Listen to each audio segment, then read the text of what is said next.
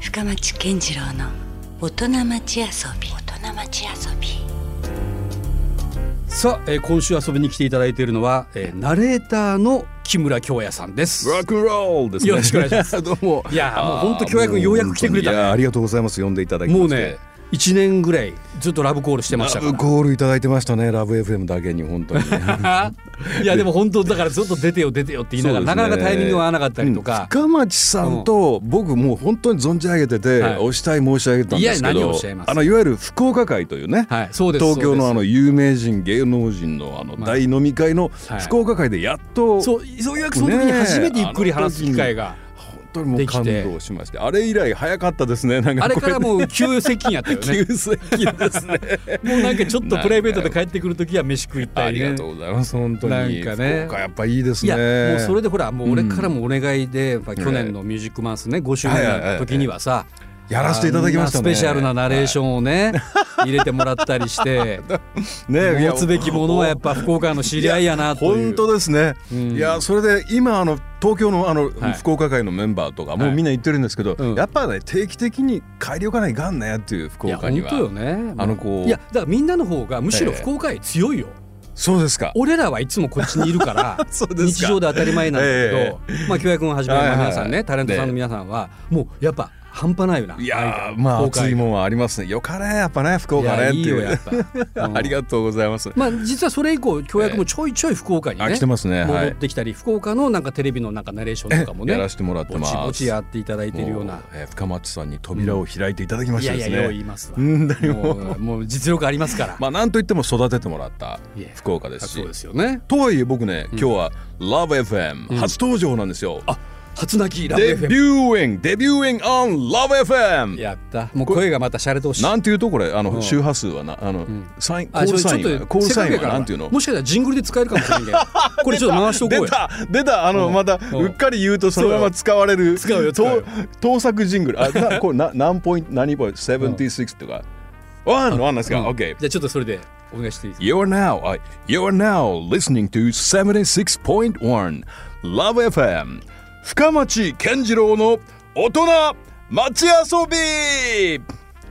えやっーたありがとうございますいただき76.1で もなんかでもこの辺はちょっと小林和也さんのパクリじゃないかっいてやいや言いわやれますいけやどもう DNA です からそこをねもう我々の世代は受け継いでますからまあ今日は初泣きなのでいやしかもね今の声を聞いても皆さんも多分すぐ気がついたと思いますけど、はいもうこの声を聞いたら、はいああの人かとそうですねいうふうに 今ラジオの前のねもう5600人の人はがい振り気まがしついたてくれたと今振思いりまますしからたじゃあ行きますかお願いしまますなんかじゃめちゃめちゃイケてるーの声ですねあそうですよ そうですねこれはもうね本当なんか声でさ、はい分かる人ってすごいよねいや僕はそういう意味ではどうなのか分かりませんけれどもまあそういうなんだか声の商売にやっぱ入る下地っていうんですかね、うんあの人の声聞いてて、うんいいなあこの人の声っていうのうんはすごく思ってましたねやっぱり。いやいやもう俺は逆に教約の声を聞いてそう思ってました、 あのだ大体大体あの喋り手の人ってみんな、うん自分の声にはある種のコンプレックスがあるとは思うんですけどそうあのええでうんやっぱ他人の声聞いたら聞いたらいいなっていうのはすごく思いますけどね。おもうやっぱ僕らの頃、まあ、深町さんもそうでしょうけど、はい美声っていうとおとなしい FM の、まあ、例えば上達あ先上生、達ジェットストリームとかねはいえうえんはいああいうこうしっとりとした美声っていうかね、ーうん遠落ち着いいた地平線が消えて深々とした闇に心を沈める時っていうんですけどねあれあああいうこう声あごめんなさいなんかやろうとしてたなんそれかそれはそれでやっぱできるねやっぱりちゃんとやったら ねおう育てていただきましたね福岡にいやいや、なるほどええあのーその例えば、えーそういう声であったりとか、僕がちょうど東京行った頃に、うん東京は JWAVE が開局したばっかりで、はいでもう今をときめくジョン・カビラさんであるとか、うんだからあのクリス・ペプラーさんであるとか、はでちょっと最近日本から離れましたけど、うんあのキャロル久末とか、あーねはいはい女性の声でやっぱうんピカイチでしたよね、まあキャロル声さでん。なんかいろいろこう想像する素晴らしいですね人っていますよね、ええあとちょっと別の放送局に行ったけどジェームス・テンガンさんであるとか、はいうん広寺平さんとかねああ最近ね引退表明されたりとかっていう本当に皆さんね個性的な声の方が、うんちょうどあの90年ぐらいの頃うに、んもう東京にひしめき合ってて。なるほどこれちょっとね俺も勝負かましに行かないかんねんと思ってあのそれでこう上京したみたいなところも あるまあわ、ね最初はね僕ラジジオだったんですよそうんの今はねその「電波少年」とか「めちゃイケ」のナレーターとして、うんまあ、認知されてると思うんですけど最初は本当にね、ラジオのラジ DJ オかをしに行ったんですよでも考えてみたらそのルーツ的なところで言うと、さらにヨカトピアとかそうですそうですその時のラジオが原体験という話、覚えとうみんなヨカトピアっていうのに ですねヨカトピア FM っていうのがあったんですよそれはどうなんですか、え学生時代学生はもう終わってましたかねあもう卒業した後、はいあの、うん研修期間の時にちょっと学生はやってたんですけど、うんあのいわゆるあのイベント FM っていうのはそれまでそのイベント会場だけでうん小さく飛ばす FM 局だったのを、うん初めてその郵政省電波管理局に許可を取ってですね、はい電管ですよね、うん専門用語の電管から許可を取って市内まで FM 波を飛ばしていいと。ね勝手にやれないですからねああそうなんですよちゃんと申請してねでまあ時は今から30年前、いやですよちょう平ど成のですねな昭和が終わる頃ですようんで私たちが研修して僕はですねでもその実はそのちょっと前にあのアメリカに留学しててですね、うんで生意気にですね向こうのアメリカの FM 局というか、カレッジ FM なんですけど、はいちょっとその運営に参加してたんですよ。あそんな時からもそうなんですよ、まあ、当時だからその REM とか、はいポーグスとかああいうカレッジチャートから出てくる曲あーをなるほどバンバンかけてですね、うんうんでまああの私が別に DJ やってる曲っていうのはもう、うんってところっていうのはもうほとんどそのコールサインぐらいしかないんですけど、うんその KWBU っていうのをこう言うだけなんですけでどもそれも日本人なのに まあでもよく入ったよねするやると単位がもらえるんですよ。あーこれは面白いアメリカのね授業って面白いですよね。なるほどラジオ局の運営やったら4単位くれるんですよ。えーもうし実際のこう社会そ研う修というなかんですそうなんです、うんだからずっと FM 局にいて、うん選曲やったり、うんえーあるいはこの原稿にチェックを入れたりとか、うんもう普通の皆さんがそのラジオ局の社員がやるようなことをうんやらされて、ではい単位がもらえるっていう、でそういうのがあったから戻ってきて DJ になろうそみうたいなですねそれをちょっとこうなんかこうあの、うんツヤにこう、うん履歴書に書いてですね、うんうんえーアメリカの FM 局におったばいっていう感じでこう言ったらですね一発採用 雇ってもらえたんですねやっぱりね。ねなるほどでもそれキャリアスタートっちゃキそャリアうでスすね。タートはい。それでは、それがあって、あの FM 局はその日本日本というかその福岡ではそのヨカトピア FM っていうのうをんやってたんですが、うんそのやってる時に、うんあのまあ全国区の FM 局、まあ東京 FM ですけど、うん全国でうん英語 DJ コンテストっていうのがあると。おこの前のゆもう深町さんはご存知のアメリカントップ40という、はいね、うん KC ケイサムが始めました、はいアメリカントップ40というあのうん番組のうん英語 DJ コンテストっていうのがにあったんですよ。おうおうでそれは第1回目が僕が受ける前にあって、うん第2回目にうん僕が参戦してなんとグランプリになって素し晴まらっしいたんですよ。おうこれでおうねやめられなくなっちゃってもう。調調子乗るよねそれ調は子乗っちゃっ てっていうか本当にたくさんうんのあうのんコンテスタンツの方が、うんあのまあ落ちて泣いてるわけなんですうよ。んでそれ英語 DJ コンテストだから、うんみんなほらインターナショナルスクールのね、うんもうネイティブな卒業生そうネイテ喋りィブなができるぐらいな、みんなうん、おうすごい人ばっかりの中にうん三宅中が通っちゃうんで すからね三宅中西南高校のやつが優勝しちゃっちゃそりゃあねなかなかこう雑草 から這い上がってきそうたですよ本当にもう三畜中学の横ですよ本当三宅中っていうのは。すごいとこに踊り出ましたよねそそうですれはで、うんあのプロになられますかってそうのん局の方に聞かれて「んいや俺なる気ないとばってん」っていうわけにはもういかなくなってですうんもうね。引くに引けない引くに引けなくなっておうですねプロなるしかないですねっていう感じでおうおうでプロになってしまったんですね。いやでもそれはもう本当引かれたレールというか今思えばさそうですねありがたいことねですねえ、うん、いやでもまだまださちょっとほら、教約がやっぱ気づいた部分って俺すごく大きいと思ってるんですよその90年代以降。そうですねはいはいでそのそれまではどちらかといえば完全ナレーターっていうのはもう本当まさに黒子じゃないけど、そうですね声優とかははい別ですけど、えなんかナレーターでそこまでこう印象に残るねうんあの痕跡を残した人あんまりいなかったんじゃないかなと思うけど、はいはいはいそうですね俺は京也君のそのやっぱなんか最初のなんか印象というのは、えまあめちゃイケよりも前の電波少電年波少年ですね。 あのどもうわかんないという方にちょっとじゃあ言いますとですね。あちょっとそれも一つどんな感じかと言いますと、うんうん早速松村は強い決意を胸に国会議事堂へと向かった。村山総理の長い眉毛を切るためにその時ダダダダって、ね、撮影終了みたいなね。こう いやいや そうもう懐かしいわこれ。すいませんもうなんかあうのんだいぶこれ聞いてわかる人もだいぶ大人になっちゃったと思うんですけど。いやでもだからそういうのってさ、はいなんかあれはなかったと思うよな前がいですけどねあのどんな風にこう気作持っていちっのた中では、うん気持ちの中ではですねあうんのやっぱ広川太一郎先生が、はやっぱりあの方はもう偉大な方ですよ。いなるほどななんて言っちゃったりしてねみんなねってうん今ねラジオ聞いてるみんなもね面白いことがあると思ったらね大間違いだからねこれからねどんどん曲かけちゃったりしてねってねでもそういうこうこういう軽快なトークなるほをど最初にテレビに持ち込んだのが恐らく広川広さ川んなんだ太一郎ですよね。でうん僕らは多分福岡であんま見てないですけどやっぱ、うん広川さんといえばモンティ・パイソン。はいでモンティ・パイソンモンティパイソンの吹き替えもすごいよねすごいですよねうん。大体さあのあのあの辺を聞いてるのがうんあの細野晴臣さんとかはいあの辺の世代ですはいはいね。で僕の東京の直接の知り合いだと桑原萌一さんとかうんああいうこうヒップな人たちがみんなモンティ・パイソン大好きなんいやでで。後にだって協約も絡む じゃんそのスネークマンショーではなかったけど「レディオヘブン」とかさはいそうなんですよ。あんなとこでもね、ええあの出たりして、だから僕ら本当にあの福岡で、うんあのちょうど僕が YMO とかよく聞いてた時に、うんあの増殖っていうねああはいはバムいちょっとコントも入ってるようそうななんですよアルバムそうなんがですよリリースされてあれをねもう本当に擦り切れるほど聞いてて、うんうんあの、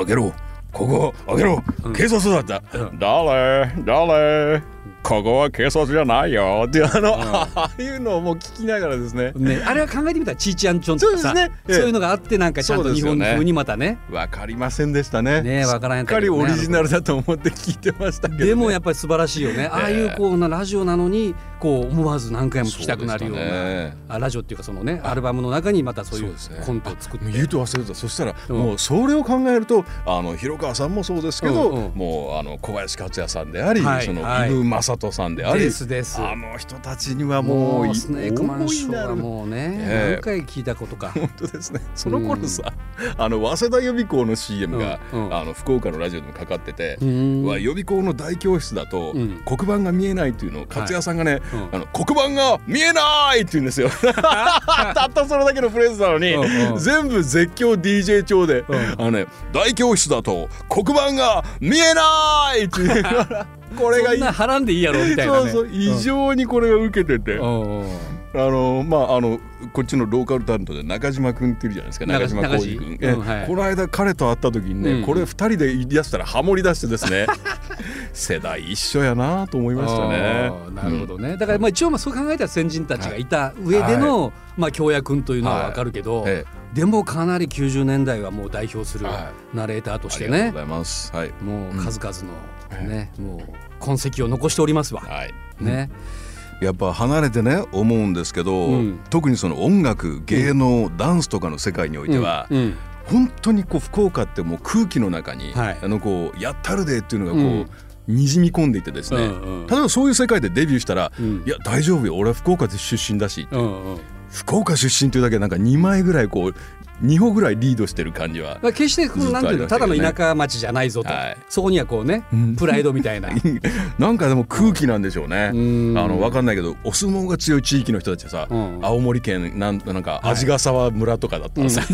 よくわかんないけどあの、あの辺だったら、味ヶ沢村の相撲取りが強いぞっていうこうなのんかと同じような福そうそう岡そうは福岡ならではの、芸能関係だとそう芸ね能絶対強いんじゃないかなっていう。うんでなんかこうちょうど我々の時なんかは、あのほら全国大会ではなくてもうう世界に行って、うんニューヨークのダンスコンセステストなんかあねそれはあったよだから福岡のダンサーもアポロシアターでそうでしたよねそう一旗あげるみたいなねもう別に東京を目指してなかったそうでしたね人たちが多かったもんね。私も東京行く時に「お前うん東京やら行くとや」って言われて「そうですね」 ってあアメリカ行かんで東京行くとや」って言われて「ちょっとすいませんどうも」っていう感じあなんかねちょっとそういうぐらいありなまとしこたあよねったよね。はいやっぱそれはもしかしたらもともと福岡が国際都市じゃないですか。そうですよねね本当に、うん考えてみたらそのまだ飛行機とかが飛ばない船がない時代は、えもうまさに玄関口だし、本当ですよねいろんな大陸の文化はまず福岡を経てええ全国に伝わっていくみたいなねいや本当にどうしてこのこの町にあの、うんこんなとんがったレコード屋うんがあったりとか、うんこのバンドのこう箱っていうんですかそのライブハウスがあったりとか、でそういうところにみんな一生懸命通って、ん自分たちの感性をすごい磨いてたと思うんですよね。ですねだねからその辺ね結構ルーツがあの遡っていったら面白いんですよ。でしょういやね。誰がだからそのもともとそのスタートなんだろうとか思ったらね ええある程度まあ遡った時にええポンって出てくるのが川上音次郎なんあですよ。すごい古いとこまで行きますね。そうもう明治時代おっぺけぺ節おっぺけぺまで行くんだけど、 えでも彼なんかやっぱあの当時ぶっ飛んでたのは、ええ明治時代ってさ、はいみんなほら留学に行くわけですよ夏目漱石しかり、はいはいはいはい向こうの文化を学びに行こうというね,、うんそうですねはい時代なのに、え川上音次郎は、えね自分の芸をうん店に行ってるんですよヨーロッパとアヨーメロリッカパにね言ってますよね音源が確か残ってるそうねあのん SP レコードとかで残ってますよねなんね、しかもまた舞台にこう女優とかが立ってない時代に、ええもう自分の奥さんの貞子なんかもね日本で初めての女優を、ね、プロデュースしたりとかすごいで博多すっね子はだからそういうなんかね初めからもう海外を目指してたみたいあったんですねやっぱりなあったかもね。えーもうそろそろ人生100年時代なんで、そうあねの私たちこれからもう大体日本でやることいっぺん、今まあまだ終わったとは言いませんけど、うんは今後海外っていうのもあるかもしれないですだかね。ら教約だってまた50半ばでしょ、ええだから折り返しぐらいですよ、はいその100年で言うとねあねこれからまだ今までの半分あるからそうですね。あの、まだ話全然切れないんですけど、うんちょうどほら僕らがよく映画見てた80年代って、はいあの映画の番宣が今と違って、んあのすごいディープボイスの人あがあそれやれるねせあちょっとわどどうかなあのね Columbia Pictures proudly present to you Terminator 2 Terminator 2みたいなこうそうそれの結あ構のベースがボンって出てくる、そうですねこうあいうのの方ドン・ラフォンテインさんっていうんですよ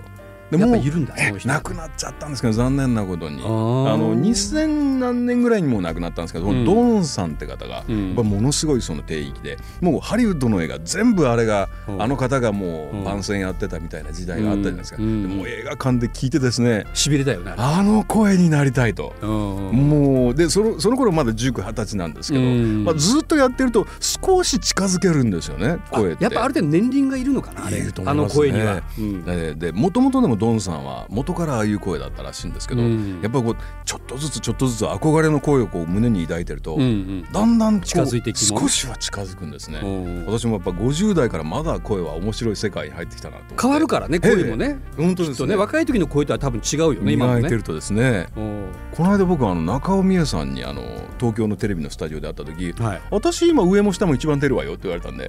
中尾美恵が今70代で最強ですからねなるほどだから低音が出だすんですよなぜそうかあそうですよね年を重ねていくとね、あの下の方が私もそう思いますねお僕う最初東京 FM に行った頃に、うんあの東京の FM に行った頃、んまあその憧れの城達也先生なんていうのは、んもう本当にもうあの「どうもあの新人の木村です」ってこう言って「うんうんああ頑張りたまえ」って言われてるけど「うんうんああ頑張ってね」って言われてその 声の「ああああ城達也だ」っていう感じだったんですけど、うんそしたらあのもうそれからすぐでもう城先生が、あの還暦のお祝いがあって、うんあの実はビルの一番上にメンバーズクラブジェットストリームというのがあるんですよ。ええーここれれ実際にある今もありますおーでこのメンバーズクラブジェットストリームであおのー城達也先生60歳のお誕生日会があって、うん我々呼ばれていったんですけど、うんだから皆さんねあのもう先生には70歳80歳どんどんやってもらいたいですねって言うけどもう俺ら20代がさ早く早く先輩たちはどいてもらわないとね,、まあまあそうやね 思ってるのに まあ芸人の世界もそうですけど、はねそしたら本当に残念なことに城先生はすぐもうお亡くおな亡りくにななりっにならたれんてで。、うんだからもっとねあの、ん教えてもらいたいこといっぱいあったなと思ったんですけどでもね今その話聞いて思うのは、でもすでに京也君はその感じになってると思うよあもうなありがとうございますもそういう声を聞いてねありがとうございます。ちょっと誰かアイスクリーム買うてきてちょっと あの深川深川さんにちょっとアイスクリーム買うてきちゃらんで。いやいやちょでも本当ね そのぐらいだから多分もうすでに影響を及ぼす側の方にっとありがとうございます。来てると思いますからね。まあ大体僕はあのバラエティーをずっとやってきたんで、うんうんお笑いをやることにもちろんあのうん後悔も何もないんですが、うんうんあのこれをやるためにはやっぱり基本はうんちゃんとやらなければいけないんですね。なるほど。おそらく今ラジオ聞いてて声優になりたいなとか、うんうんあのナレーターになってみたいなとか、うんまあ、ニュースキャスターになりたい人って、はいうんたくさんいると思うし、んもう今福岡からもたくさん全国区の人が出てきてるけど、うんやっぱりドキソはですねうん、本当に基基本のアナウンスメントなんですよ。なるほど。あえいうえおあおの、うんずっとあれなんですよ。うん、それはやっぱり教約も一応と一通りは一通やっぱやってるんりですか一通りはあのもうしごかれまくりましたでいすきね。なりあの個性のある党には行ってないわけよね まああの山っ気はありました んであの狙ってはおりましたけどうんうん、であの、まあ、電波少年という、うんあるいはめちゃイケという、はい非常にそういうこうやる土俵がいっぱいあったんで僕まは、あキラーコンテンツとも出会ってそうですうん、後に。そんな僕がですよ今僕あのアナウンサーの先生としてテレビ局に行ってるんですよ。あまあ全然やれるでしょ。うんそれではまあそのうんもちろんアナウンサーの皆さんはそのアナウンスメントの勉強は先輩方のアナウンサーからたくさん習うんですけれども、うんうん僕はそのナレーションとかを教えに行って、うんで特に地方のちっちゃい局とかだと、はいあのー自分で取材に行って、うん自分でインタビューをして、うん自分で原稿も書いて、うんそしてうんナレーションも入れてそして出すっていうことがうんもうたくさんあるんで、はいあのいわゆるニュースキャスターと同じ口調で喋ってると、うんあの制作側からね嫌がられるんですよ。うんあいつさうまいけどアナウンサー口調じゃんって言ってでもアナウンサー口調になるために一生懸命練習したのなんだよっていう感じで。だからそのために、うんあの私が特別講師でうんあの新人アナウンサーとかもう5年10年ぐらい経った人たちに、うん今教えに行く立場になっちゃったんで教える側だまあ一口じゃ言えないだろうけどどんなことを教えるんですか一番僕がですね、うんあのみんなが度肝を抜くことを言ってるのは、うんアナウンサー口調をやめろとおーいきそなのり喋り方をやめろって言ってるんです、その否定から入るそうなんです、うんアナウンサーで喋るからうんナレーションにならないんだよって言って、それは逆に言うとそれをやっちゃうともう伝わらないことになってしまうわけあのもうなんかカチッとしちゃうところなんですかね、うんうんうん基礎は大事だけども、はいそこにあまり陥りすぎるそうそとうそうそうんう、うんうんだから普通例えばあのニュースの口調って、うんうもんうなんとなくこう型があって、うん例えばあの3日午後7時国道3号線にとかいうもうかなりかなりかの言い方がこう決定してるうんなるほどだけどあのナレーションだと、うんえ3日夜とかこうちょっとこう、ニコってしてる声を入れるだけでもこあーう話が違ってくるじハゃないーですトかが。伝わってくるといすうぐかうね、ん、それがだからもうあのアナウンスメントのやみ読み方うをん一回忘れてしまいましょあうと。のね俺それ今聞いて思ったけど、多分そういうところっていうのはええあの嫌な話かもしれないけど、えもう AI とかがやりだすよね。あもうそういう喋かりなり上手にやってますんねでもう分かんないレベルに来てるじゃないですすか。ごいですねだから今の抑揚のないというか、ええそういう伝えるそのニュース的なものっていうのは、はいもしかしたらもう無人のできると思いまですねきるかもしれない、はいでも今の京也君の今ナレーションみたいなところっていうのは、やっぱり多分人間じゃないとそうありたいですねできないところがある気が今した違いが分かるもんちょっと。早速次のコーナーに行ってみましょ うこれで曲が始まったりとかねねえあのいやこれそうそうしてもらっても結構なんですが、そそれでうんまああのその人間的な部分をやっぱりアナウンスメントに練り込んでいかなければいけない、うんこれはもう完全に必要なことなるでほど、そこ大事なんですね。ええうんでもねうん10年ぐらい前は、うんもうどの子に言ってもダメだったんですよ、うんみんなアナウンサー口調をやめられないというか、うんもうかっちりきっちり喋る人たちばっかりだったんですけど、うん最近の子は器用になりましあたね。本当はい、うんあのーそれこそあの西南高校出てあの早稲田大学行ってフジテレビで今、うんスポーツやってる宮地さんなんてね、はいまあお上手ですね。もう言えばすぐできるというおかー順応はできるといううかん今あのー本当に今各局ね今新しい子はスッとこうそういうのができるようになりましたそれはね。何ですかねこう先天的なものなのか、それともやっぱり後でこそうれ学もあるんんでいでしょうけどねたくさんのやっぱり情報に触れてるってことでしょうね。く私たちの頃はやっぱうんりその、なんか相撲のアナウンサーだって言うともうんう杉山アナウンサーしかいないとか、はい北出聖五郎しかいないみたいな、うんそういうこうもう型がもう決ままあ、ってま誰したかからね。をちょっと憧れてとか そうそう そうそううんもう野球実況だともうこの人みたいなね、うん渡辺健太郎みたいなこういうのがうんもう決まってるんですけれども、うんあのー今の人たちはそれ全部まあ一回あの通ってるわけですよねえそういうところ、ね。 YouTube とかでさそういうのを聞くことできるじゃないですかああ,、ーはいはいれは羨ましいですよね、うん僕らはちょうど本当にこういうなんとか創世紀そうでもあるよね言ってみれば。それこそ、えうん FEN がうん福岡からなくなって、はいそしてその洋楽英語 DJ の人がいない時期だったんで、うんそれこそ佐世保行ったり、はい岩国行ったりして、うん録音して帰ってくるわけなんですよね。そんなことしてたの番組はい佐世保は何回か行きましたね。うんそれで、あのー海外旅行とかに行ったらもう絶対 FM 曲を録音して帰ったりとうか。んでちょうどあの頃なんとか KIKI がハワイのね KIKI がはあいっはていカマサミコングっていうですね、はいあの皆さんネットで聞いてくださいね、うん Hello this is カマサミコング from KIKI ね、ん We- ああいうこのニコニコっとしたこう感じのですね、うんあのこう放送局というか放送局風な声の人がいます、それをほらあの何、うんこ小林克也さんがえ達郎さんのカマーロングとかでやねってましたねちょっとこうバーチャルなああのこう FM DJ が入ってまねしハたワねイのあんな感じで、はいだかいやらそうかだからあその時代の人たちっていうのはまあんちゃんとこう勉強してるんですよねそうですね、んあの爽快感をなんとか自分で手に入れたくて、うん、努力してるよねだからあのほら福岡にもあの、うんポパイの好きなほほうれん草放送局みたいな ポパイ放送局みたいな飲み屋があってあった居酒屋 居酒屋テッシーさんがやってでる居とこ酒屋で飲んでるのに、んあの放送局のブースみたいなのがあってそう DJ があってマイクがあってみたいな、うんさあ続いてはイーグルスのホテルカリフォルニアからこの曲をかけようかな、ラストリゾート長いよとか言いながらこうかけ、うん そんなのとかさ、うんあ面白い街でしたね福岡って考えてみたら、ねえねうんでもなんか今の話をいろいろ一通り聞いてて、なんかその、教約のなんかこういわゆるこうナレーターとしてのこだわりみたいなところがね、ええちょっと垣間見えますよね。面白いのが好きなんだけども、実は基本が大事ですよっていうのは、うんえーこれはまあ声を大にして言いたいところまあです、だから何事にもそれは言えることかもしれないですけどね,、うんそうですねやっぱり基本があった上で、ええその人の自分なりのこう道をどっかでこう作っていくという かがっちりかっちりと目指してる方はぜひ基本に戻ってくださいね。いやーもうこれは勉強になりますわ。さあ、えー今週遊びに来ていただいているのは、まあ、福岡出身でもうナレーターといえばこの方 ありがとうご木ざいま村す。京也さんに、まあ、ラブ f m 初登場という ねそういうおまけもついてきまして、デビューですね本当に。ねえ、もう大体一通り出てるでしょ、もう大体出てるんじゃないですかんもともとはでもラジオで育ててもらったんで、まあ、前半ちょっとあのいわゆるこうここれからね後半の50年どうしようかっていう話がありましたけど、ありましたね。はい、なんか俺木村ね京也君がまた改めて、えもう70歳とか、うん80歳になったぐらいで、ええ改めて「ラブ f m とかで渋いなんかさ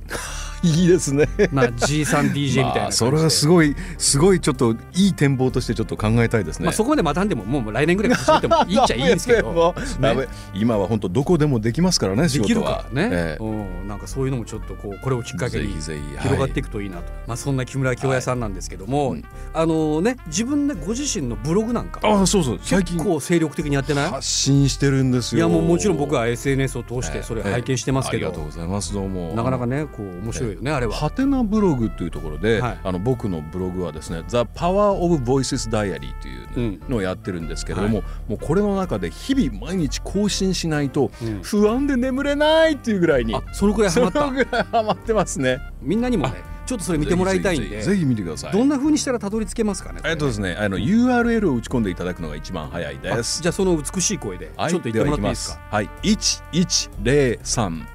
k y o y a ドットコム。もう一回いきますうよん。一一零三 k y o y a 京也ですね。京也ドットコムで僕のブログ、えー The Power of Voices Diary が出てきますので。なるほど、はい。そこはもう本当ぜひ見ていただきたいと思います。効果のことも書いちゃった。本い当やにだからこのねまたブログの話はね来週ちょっと実はもっと深掘りしたいとじゃ思あってるん来で週来ようかなまた。あお願いしますよ。はいということでね、はい今夜のゲスト、えー福岡出身のもうナレーター木村京也さんでしたありがとうございました。 Thank you for joining. Love FM Podcast. ラブ f m のホームページではポッドキャストを配信中スマートフォンやオーディオプレイヤーを使えばいつでもどこでもラブ f m が楽しめますラブ FM.co.jp にアクセスしてくださいね Love FM Podcast.